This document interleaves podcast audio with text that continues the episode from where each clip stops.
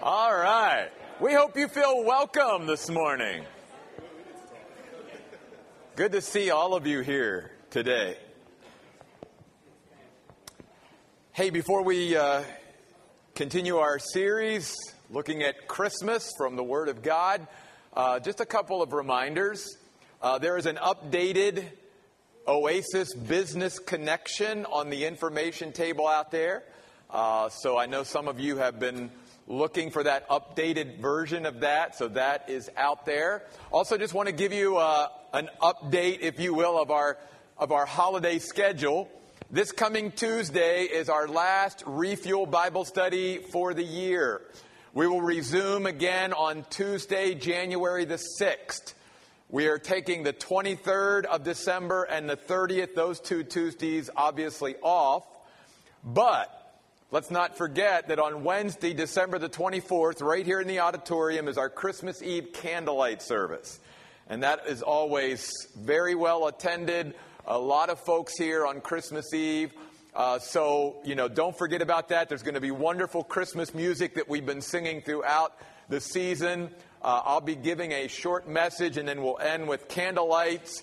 Um, we literally start at 7 and end at 8. So, I know a lot of people, like our family, we always have something on Christmas Eve, but I look at it that you can come and celebrate Christmas Eve here, and then you still have plenty of time to go home or whatever and be with family and friends the rest of the evening. So we hope that you'll be with us from 7 to 8. And speaking of that, we need a few people who can be here a little bit early on a Wednesday night, uh, Christmas Eve. Just about like if our service starts at 7, like 6.30, something around there, to help us pass out candles and glow sticks to the children so that they can have lights too. So if you're able to do that, would you please let my wife Lisa know? And we'll, uh, we'll make sure that we get those all to you and, and you could help us out greatly on uh, Christmas Eve. And, and I, I, don't want to take up too much time because we're coming to the end of this year and we're getting ready to get into a new year. I need to make you aware of some things because we're going to hit the ground running come the first of the year.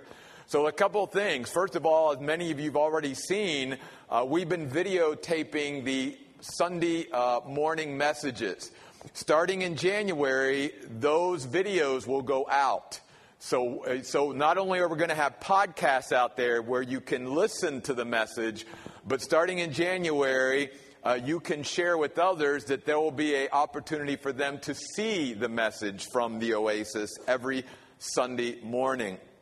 Also, starting January the 1st, so that's not going to be on a Sunday or a Tuesday, that's actually going to be on Thursday. Uh, I'm going to begin putting out my daily blog, which is going to be a daily devotion where Christians can come the entire year. And if you do nothing else each day, you will be able to come into my study every day and get something from the Word of God. And so, what I'm hoping for is not just that many of you will join me each and every day for the entire year, but that you'll use social media to share that with others. You don't have to do anything but just click share, and that can go out to a bunch of different people in your sphere of influence. And the whole motivation behind it is we're trying to get the Word of God out to more and more people. That's why we're doing it. Yes, we understand that's going to raise our profile a little bit, but the main reason we're doing it, we want to get the Word of God out to more and more people whether it's through podcasts, whether it's through the daily blog, whether it's through video. And then, Lord willing, and please keep this in your prayers, my goal is that by April, uh, the first Sunday of April 2015, which will be our fifth anniversary as a church, and is also Easter Sunday this coming year, uh, we're going to have my first book in print to be able to give out uh, and share with people that Sunday as well. So, a lot of cool things happening, and we're excited about it. We hope that you'll be praying along with us and just trying to get the Word of God out to as many people as possible. With that said, we are in the midst of a five week series looking at different aspects of the Christmas story from Matthew's Gospel and Luke's Gospel.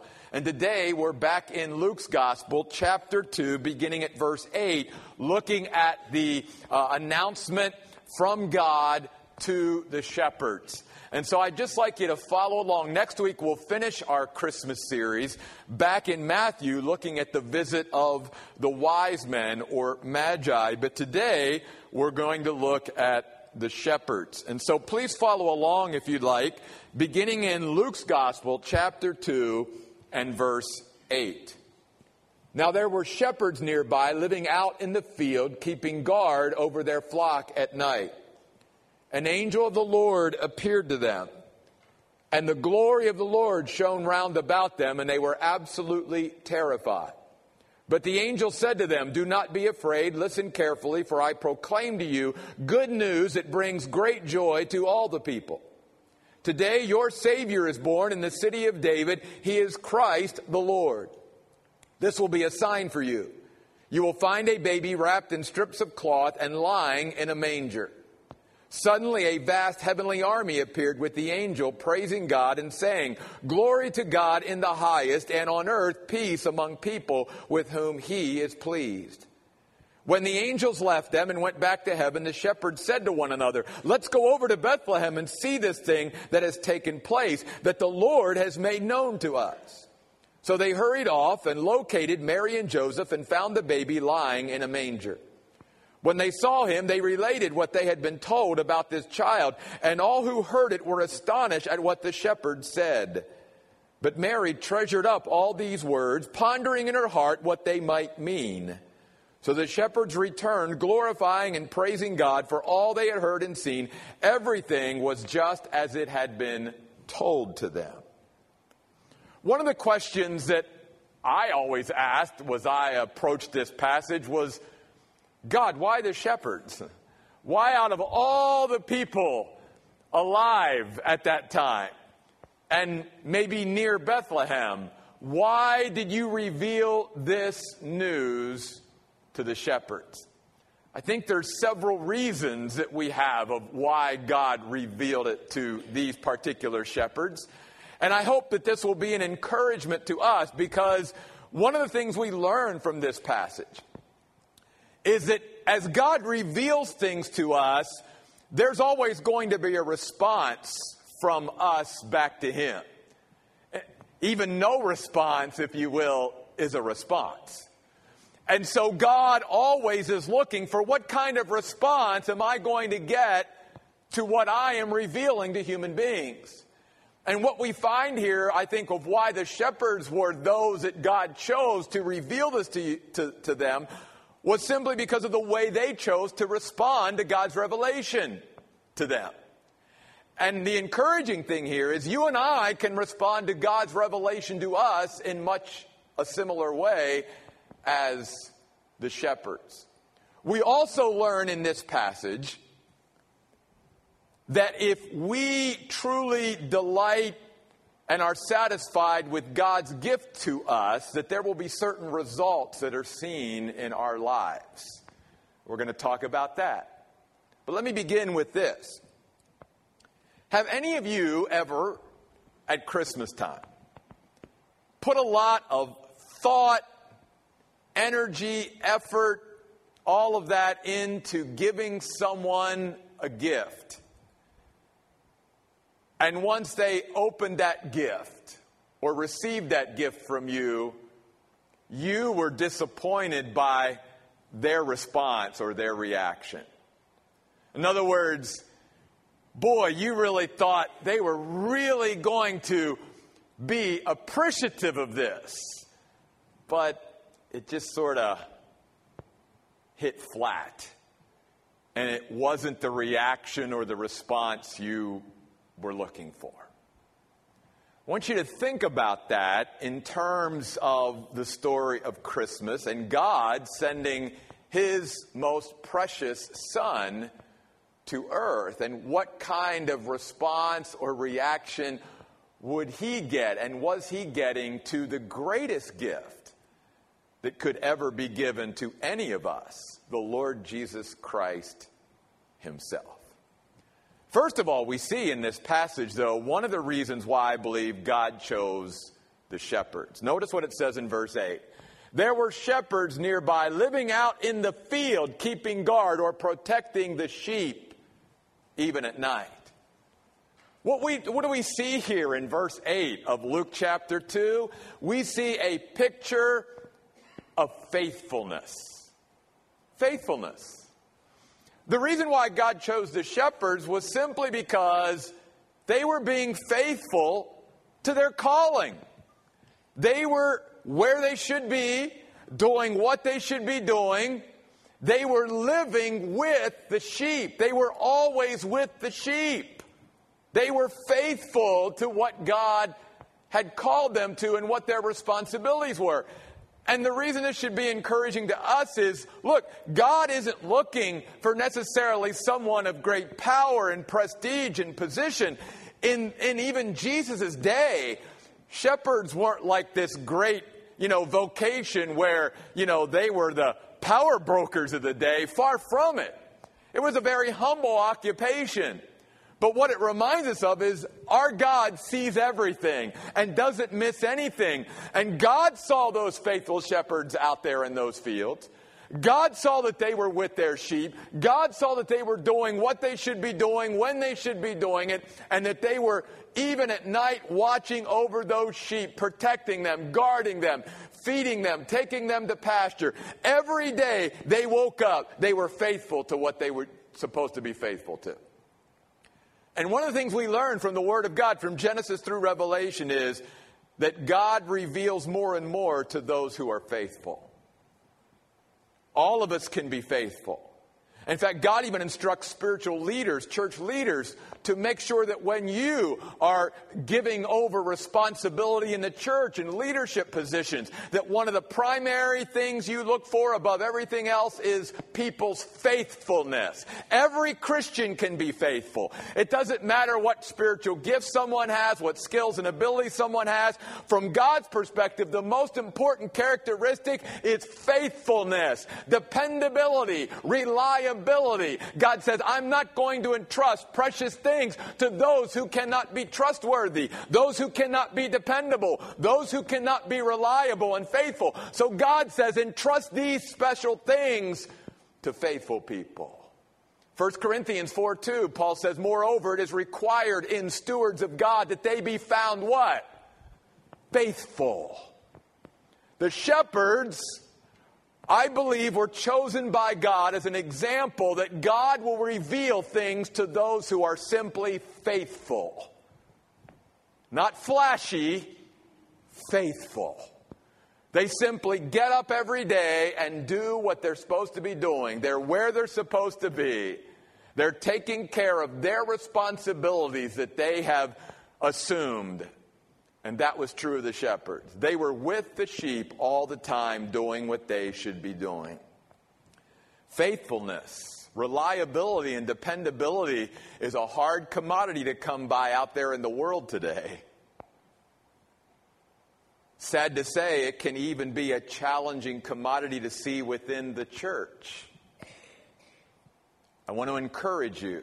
Again, all of us can be faithful and the more faithful we are, the more we will see God give to us. Because God wants to entrust more and more to us and reveal more and more to us. But one of the things He wants to see in us is faithfulness, dependability, and reliability. And we see that characteristic modeled for us with these shepherds.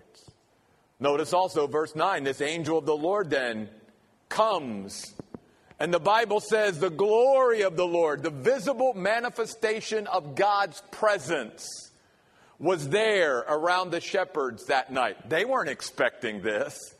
That's why the Bible says they were absolutely terrified. They were shocked. They were startled. They weren't expecting some heavenly visitation by an angel because they were just being faithful. But it reminds us that many times God will do unexpected, cool things in our lives if we're just faithful day in, day out, we don't need to do some, you know, again, flashy, slam bang thing to somehow get God's attention. God's not impressed with those short term bursts. God wants to see over the long haul, day in and day out, how faithful we are. But when we show God our faithfulness, then God will many times break into our lives and reveal just really cool things and share with us things that we weren't expecting. Because we are where we're supposed to be, doing what we're supposed to be doing consistently. That's what we see here in the story of the shepherds. Now, obviously, just like the angels have said to Mary and to Joseph, they say the same thing to these shepherds Don't be afraid, don't run away. I've got some really great news to share with you. And so the angel says, I've been sent to proclaim to you this good news. I'm a privileged messenger of God's salvation, which brings great joy to all the people, to each and every human being. It's possible. In other words, the angel is opening up the idea that, look, every baby that is born is a blessing to their family and, and to a group of people that obviously are touched by that baby's life. But the angel wants to point out to these shepherds, but this baby who's born, this is unlike any other baby that's ever been born because this baby is actually a baby whose life is going to end up touching in some way every human being's life that's ever been born. And this baby has the capability or capacity to actually save every human being who's ever been born. Doesn't mean every human being will be saved, but the capacity, the capability of this baby is there. And then I love verse 11. The angel gets real personal. Yes, this great news is to all people.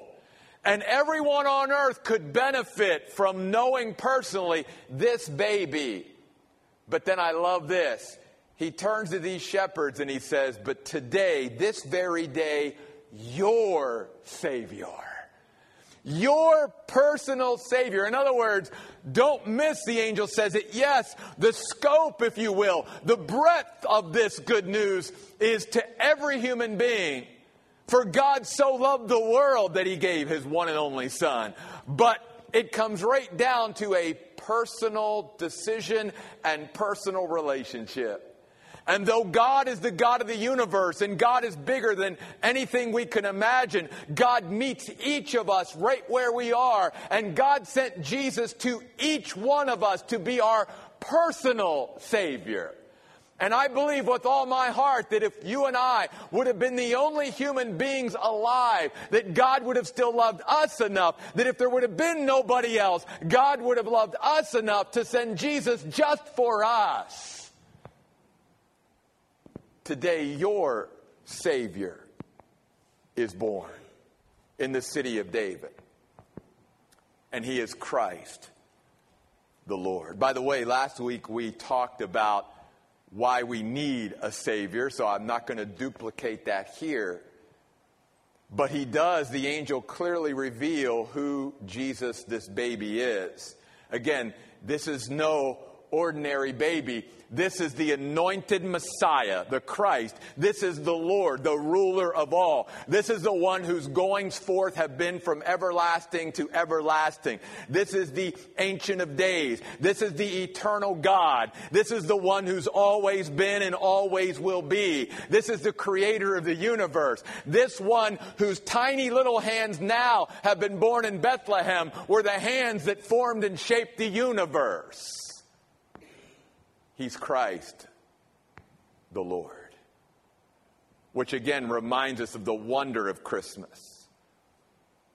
That that tiny little baby that was lying there in that feeding trough in Bethlehem was actually the one who created and who sustains the world. The one who, for millennia, had been adored and honored by the angels that he created who lived in glory and unapproachable light, the Bible says, and yet who was willing. No one forced Jesus to do this. He was willing to leave all of that and come to earth and place himself as God into human flesh. Sinless, but human flesh. And to subject himself the one who lived, in a sense, outside of time, into time and to understand what it was like to be rejected and, and be hurt and to feel pain to the point where obviously he even was willing to go to a cross and die for each of us. When we think of who it was that was in that manger, that makes the wonder of Christmas even more unimaginable. And then the angel says, This is going to be a sign to distinguish this baby from other babies. Even in Bethlehem, you will find this baby wrapped in strips of cloth and lying in this manger or feeding trough. Now, appearances can be deceiving. So I think that's one of the reasons why what happens now in verse 13 takes place. Because we could get the idea that oh my goodness, this little baby, humble, I'm not really getting who this is. And now the Bible says, as soon as that announcement was done, suddenly there's this vast heavenly army, this band of angelic soldiers that surround the angels on that hillside and basically start singing in honor of God. And I, I, think that one of the things that God wants to get across visually to the shepherds is yes, he's come as this humble child, but again, don't forget, he's the commander of this heavenly host. He's the commander of the armies of heaven. He's the one who can speak it, and it will be done by these heavenly armies. And it's the one who doesn't even need heavenly armies, it's one who could do it all by himself. It's one who could just speak the word or breathe and it would be done. He only has these heavenly armies because, again, just like with human beings, it's because he wants us to be a part of what he's doing. But he doesn't need anyone or anything outside of himself. He is Christ the Lord. You see. And so there's this heavenly army there on the hillside. And I think they're also a reminder to the shepherds that one of the reasons why God has an army is just a reminder, too, that there is this battle that exists and has always existed since the fall uh, of, of Lucifer and then entered into the garden with Adam and Eve, where there's this battle going on and raging down through history between good and evil. Fortunately, you and I know who believe in the Word of God that this battle's already been settled and that God's already won. But there's this heavenly army. And notice what they are singing. First of all, they're saying, Glory to God in the highest. In other words, they're saying, This God should be properly acknowledged. That's what glory, giving glory to God is. It's, it's making sure that He gets appropriate acknowledgement for who He is, proper acknowledgement for who He is. Does God really get glory today? Even for those of us who say we know Him and we love Him and we want to serve Him, is our lips and our life reflective of giving God proper, appropriate acknowledgement for who He is? That's what glory is. And this vast heavenly army is singing in the highest from the highest of heights, and then they bring it down, and on earth, peace. Peace among people with whom he is pleased. We'll come back to that later on. Let's move on. Beginning in verse 15, we see more of just the faithfulness of these shepherds, of why I believe God revealed this wonderful story uh, and revelation of the birth of Christ to them. Notice their response and their reaction. The Bible says when the angels left them and went back to heaven, the shepherds said to one another, and I realize we can't really get this in the English, but in the original language, what these words mean is that these shepherds couldn't stop talking about what had happened. It was like, and, and you and I know this, you know, that, that gals are more apt to communicate than men. Men are usually terrible at communicating and, and, and talking and stuff. But what it's reminding us of is this these male shepherds were so struck that God had revealed what he had done to them that they couldn't shut up about it. I mean, they were just gushing and talking about it. And I, I, think that what this again reminds us of is this is what God looks in us for. As He reveals things to us through His Word and through His Spirit, will we be as enthusiastic and as excited to share and talk about the things of God as the shepherds were with one another when the angels left them? You know, we can, as human beings, get around even as Christians and talk about a lot of things. We can talk about the weather and we can talk about sports and we can get all excited and, and yak and yak and yak about so many other things. But when was the last time we got together with a group of Christians and just talked about God and His revelation and how wonderful He is? That's where the shepherds were that night. They couldn't stop talking about God and this visit of the angels and this vast heavenly army and the wonderful news that God brought to them. They couldn't stop talking about it. And then they say this. The shepherds then said to one another, Let's go over to Bethlehem and see this thing that has taken place. Notice this. It wasn't like a situation with these shepherds where, and, and, you would have, where they would have had maybe one or two shepherds that would have had seniority over the other younger shepherds.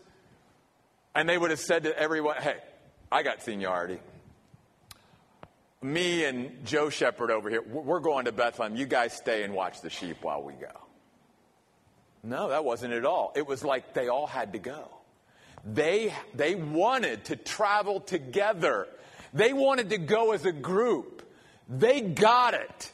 That when God does something, he, he wants people to be involved and He wants us to do this thing called life together. He wants us to journey down these roads together, and He wants us to travel through life together, which is why He created the church. Not so that we could live in isolation from one another, but so that we could come together and do this thing called Christian life together and travel down the road of spiritual growth together and discover things for, together and share these things with each other and encourage each other. That's where the shepherds were that night. Let's go together. And notice this.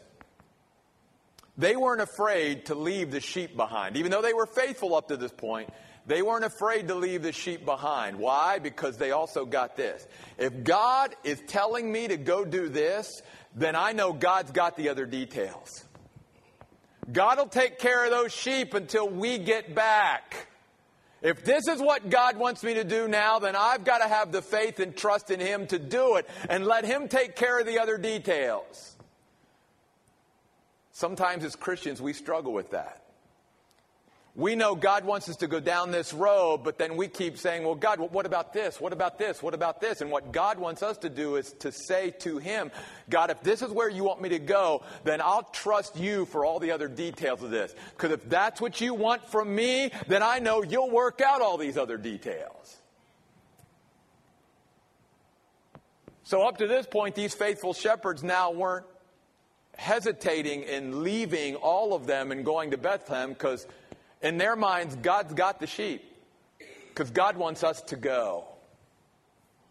Is there something right now in your life where it's like you know God wants you to do this or go or, or you know, take on this and you're like, but, but God, what about this? And God may be saying to you today through the story of the shepherds, I've got that. You just trust me. You go the way I want you to go. You go the direction I want you to go. You take on what I want you to take on, and I'll work out all the details. And then the Bible says, let's go over to Bethlehem, see this thing that has taken place, that the Lord has revealed, that the Lord has made known to us. I want to go back to that word see. The word see means to become acquainted by experience. In other words, the shepherds are like, you know what? This was a great experience that we had with the angel and then the vast heavenly army.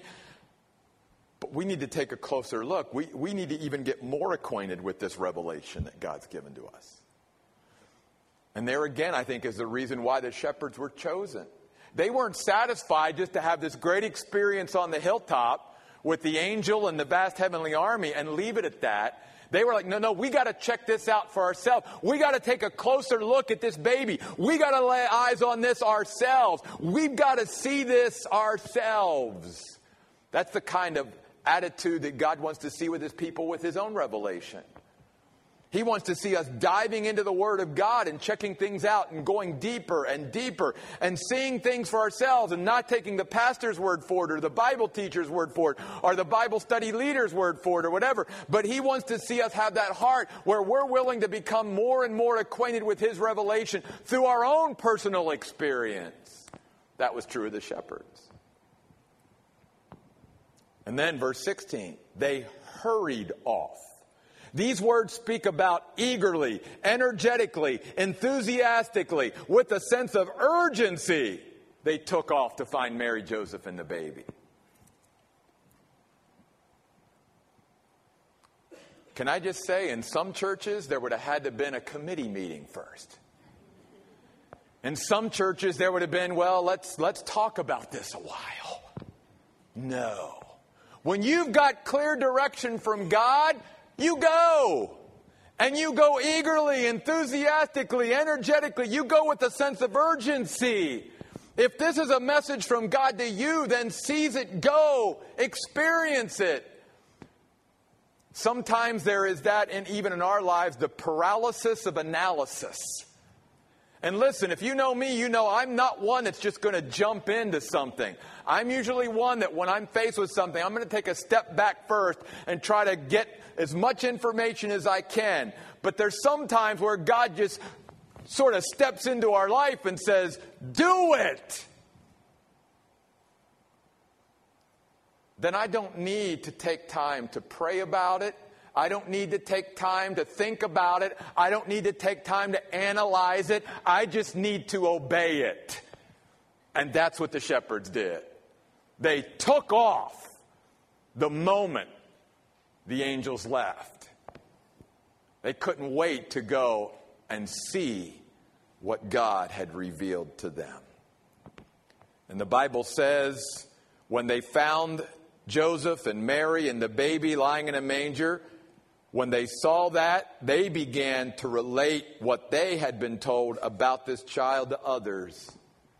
Did you see that? They shared it. They were, they were evangelists. They were witnesses. They testified to others. They didn't keep it to themselves. They shared with others around them what had been told them about the child. And notice that. That's very important. Notice that they primarily didn't share their experience.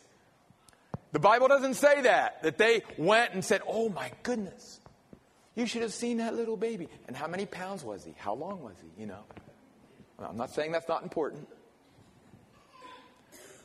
But more importantly, notice they shared what had been told them about the child, which was what? Today, your personal Savior is born in the city of David. He is Christ the Lord. That's what they shared. They shared the gospel. They shared the good news of who this baby was and what this baby came to do and why he came to do it. That's what they shared. I've said this through our study in the book of Acts on Tuesday night, and I believe it with all my heart.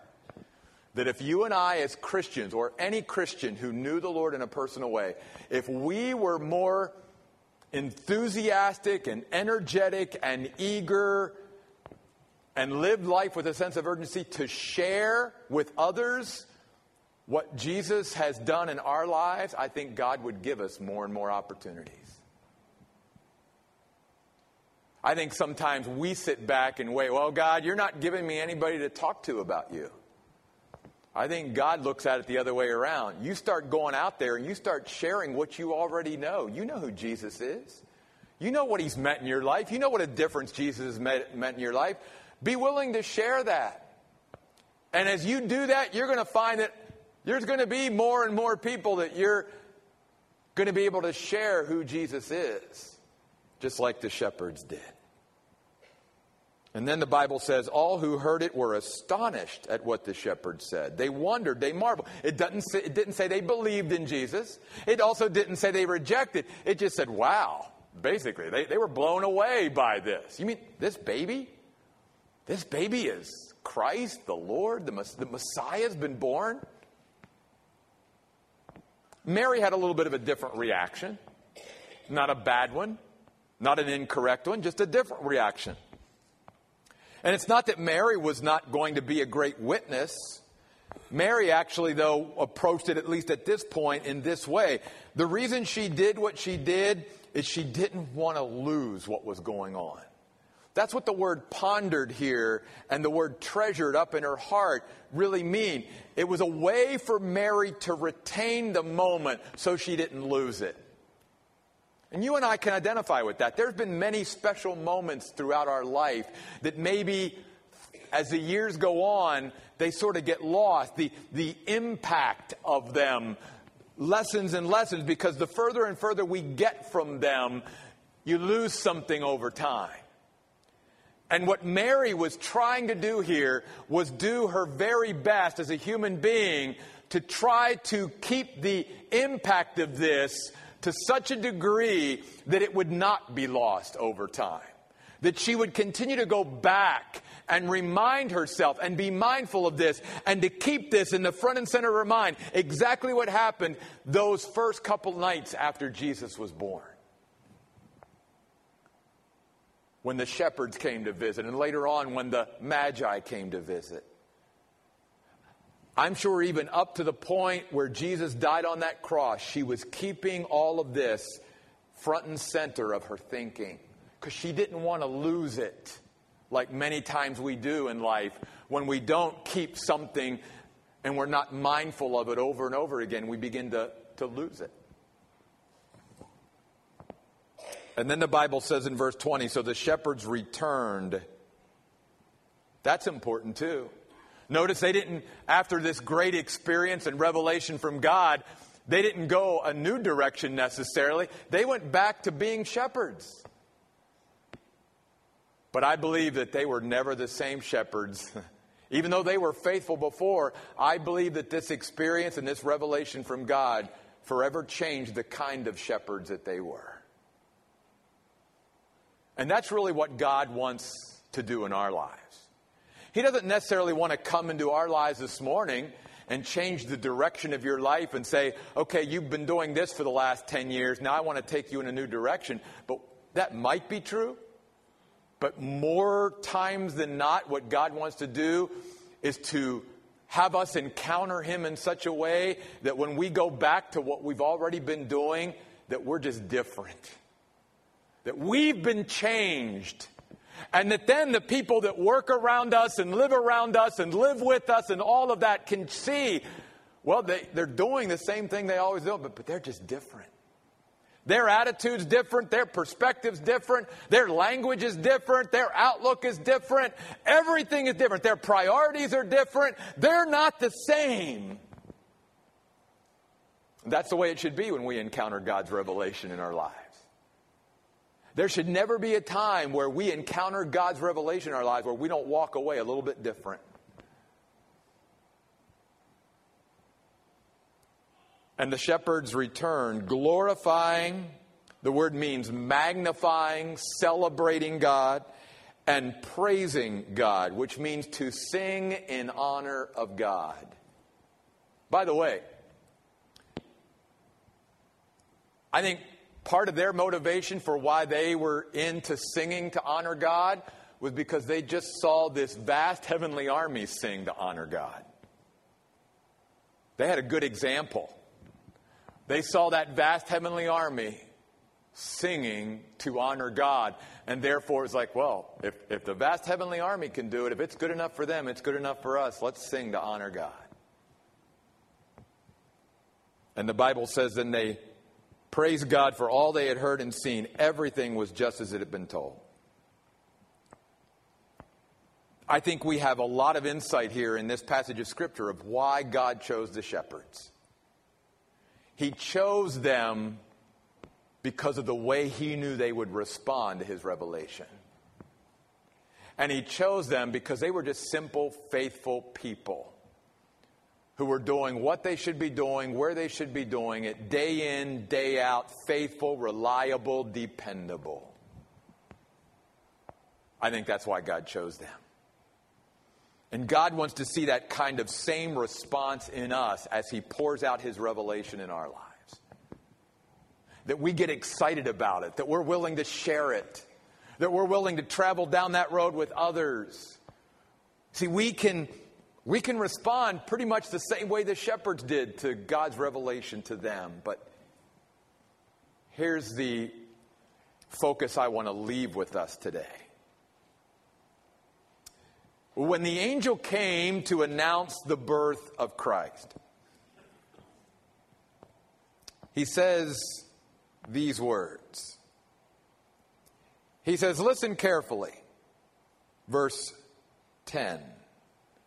For I proclaim to you good news that brings, what's those next two words? Great joy. And then I want you to drop down to verse 14, where the vast heavenly army is singing, and part of their song is Glory to God in the highest, and on earth, and what's that next word? Peace, joy, and peace.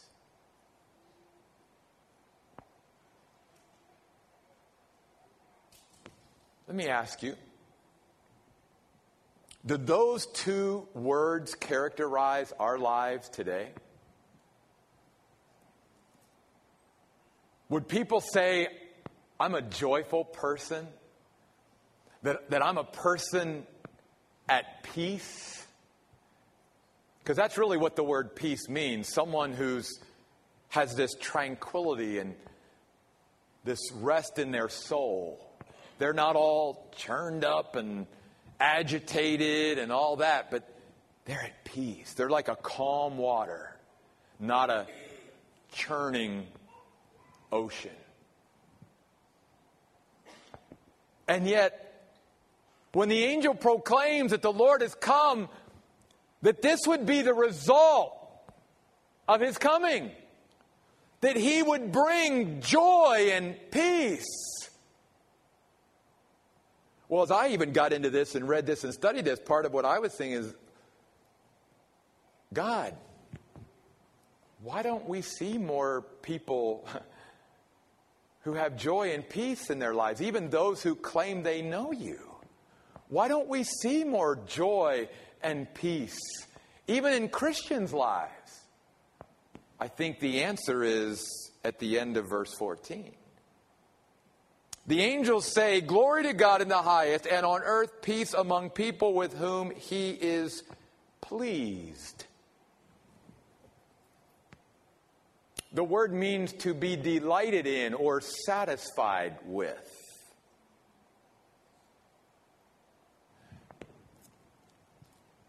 How do I please God? How do I delight God? Well, I delight God when I'm delighted with the gift that He's given. See, that, that's the message here. That's why many of us and most people in the world really aren't experiencing joy and peace because they have not and we have not truly delighted ourselves in the gift of Jesus we're not really satisfied, which is what the word please meant, with the gift of Jesus. We can be just like some of those people we may know who we put a lot of time and effort and energy into giving someone a gift. And they weren't very much delighted or satisfied with our gift.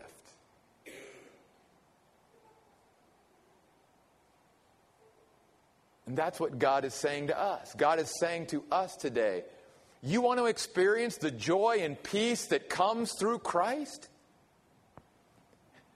Then be delighted with Jesus. Be satisfied with Jesus. And this is especially true at this time of year because, uh, again, I put I put the responsibility on us as Christians because we're the ones that's supposed to sort of set the example and be the example. And what kind of example are we being to even those in the world that don't know God if we're living our lives in such a way that we tell others and share with them so readily we have God in our life, we have Jesus in our life, but then they look at the way we live our lives and it just looks like we're not, we're not satisfied with what we have in Jesus. Because if we were truly delighted in Jesus, then we would live our lives a different way. We wouldn't be pursuing all these temporal, physical, material things in the world so much, but we would be focusing on the spiritual things and making our spiritual life and our spiritual growth the priority of our life above everything else.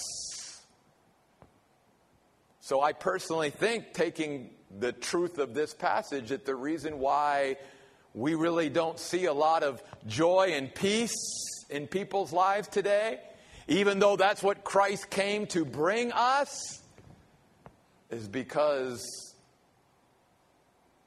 we don't delight ourselves in Jesus. We're not satisfied with the gift of Jesus Christ. And so I'm hoping again through these messages that we're giving and just through the way we're trying to celebrate Christmas here at the Oasis that we will encourage other Christians, especially. I can't encourage those that don't know Christ. First of all, they've got to come to Christ. They've got to know that He is the Christ, the Lord, and that He is their personal Savior. But for those of us who claim to know Him, then it is our responsibility not just to know Him, but to be satisfied with Him. The Lord is my shepherd, David said. I shall not want. That word means to lack anything. Can you imagine the dynamic and the difference it would be that if every true Christian over the whole earth began today to live in a way where they lived as if they lacked nothing because they had Jesus? That was it. I got Jesus. I don't need anything else. I don't want anything else. I got Jesus. And that's my delight. That's who I'm satisfied with. How that would change the world. And you and I here at the Oasis, we might not be able to change the world, but we can change the community, the neighborhood, the place of work, our family. We can change that. And it can begin with us. It can begin with every one of us sort of saying, Wow, God, I've gotten caught up in a lot of things and I've gotten distracted by a lot of things, but it's got to come back to you. I've got to begin to become delighted in Jesus again and satisfied with Him and stop making my life about the pursuit of all these other things. That's why Jesus said to his followers Seek first the kingdom of God and his righteousness, and all those other things will be added to you. This is the story of the shepherds. This is the story of Christmas. Asking ourselves, even at this time of year, Am I satisfied with Jesus? am I delighted with the gift of God to me?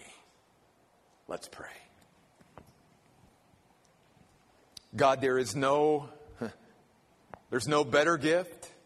There's no greater gift. There's no more wonderful gift that you could have given to us as human beings than the gift of Christ the Lord. Jesus, the name that is above all names, the name that at one point in history, every knee will bow and every tongue will confess that Jesus Christ is Lord to the glory of God. God, so often at this time of year,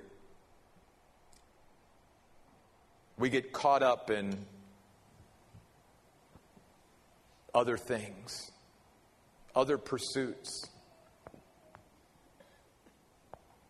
And sometimes we leave the greatest gift that's ever been given and ever will be given sort of neglected there in our lives, sort of pushed off to the side while we run after so many other things. God, I pray that this Christmas, each one of us would bring the gift of Christ right back to the very center of our lives.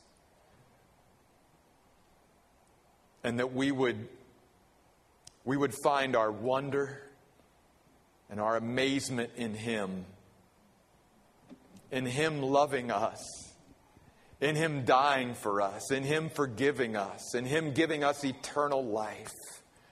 That God, that's where we would find our joy, and that's where we will find our peace. We know you are here with us, God. Help us to be with you and to focus upon you this Christmas season, we pray in Jesus' name. Amen.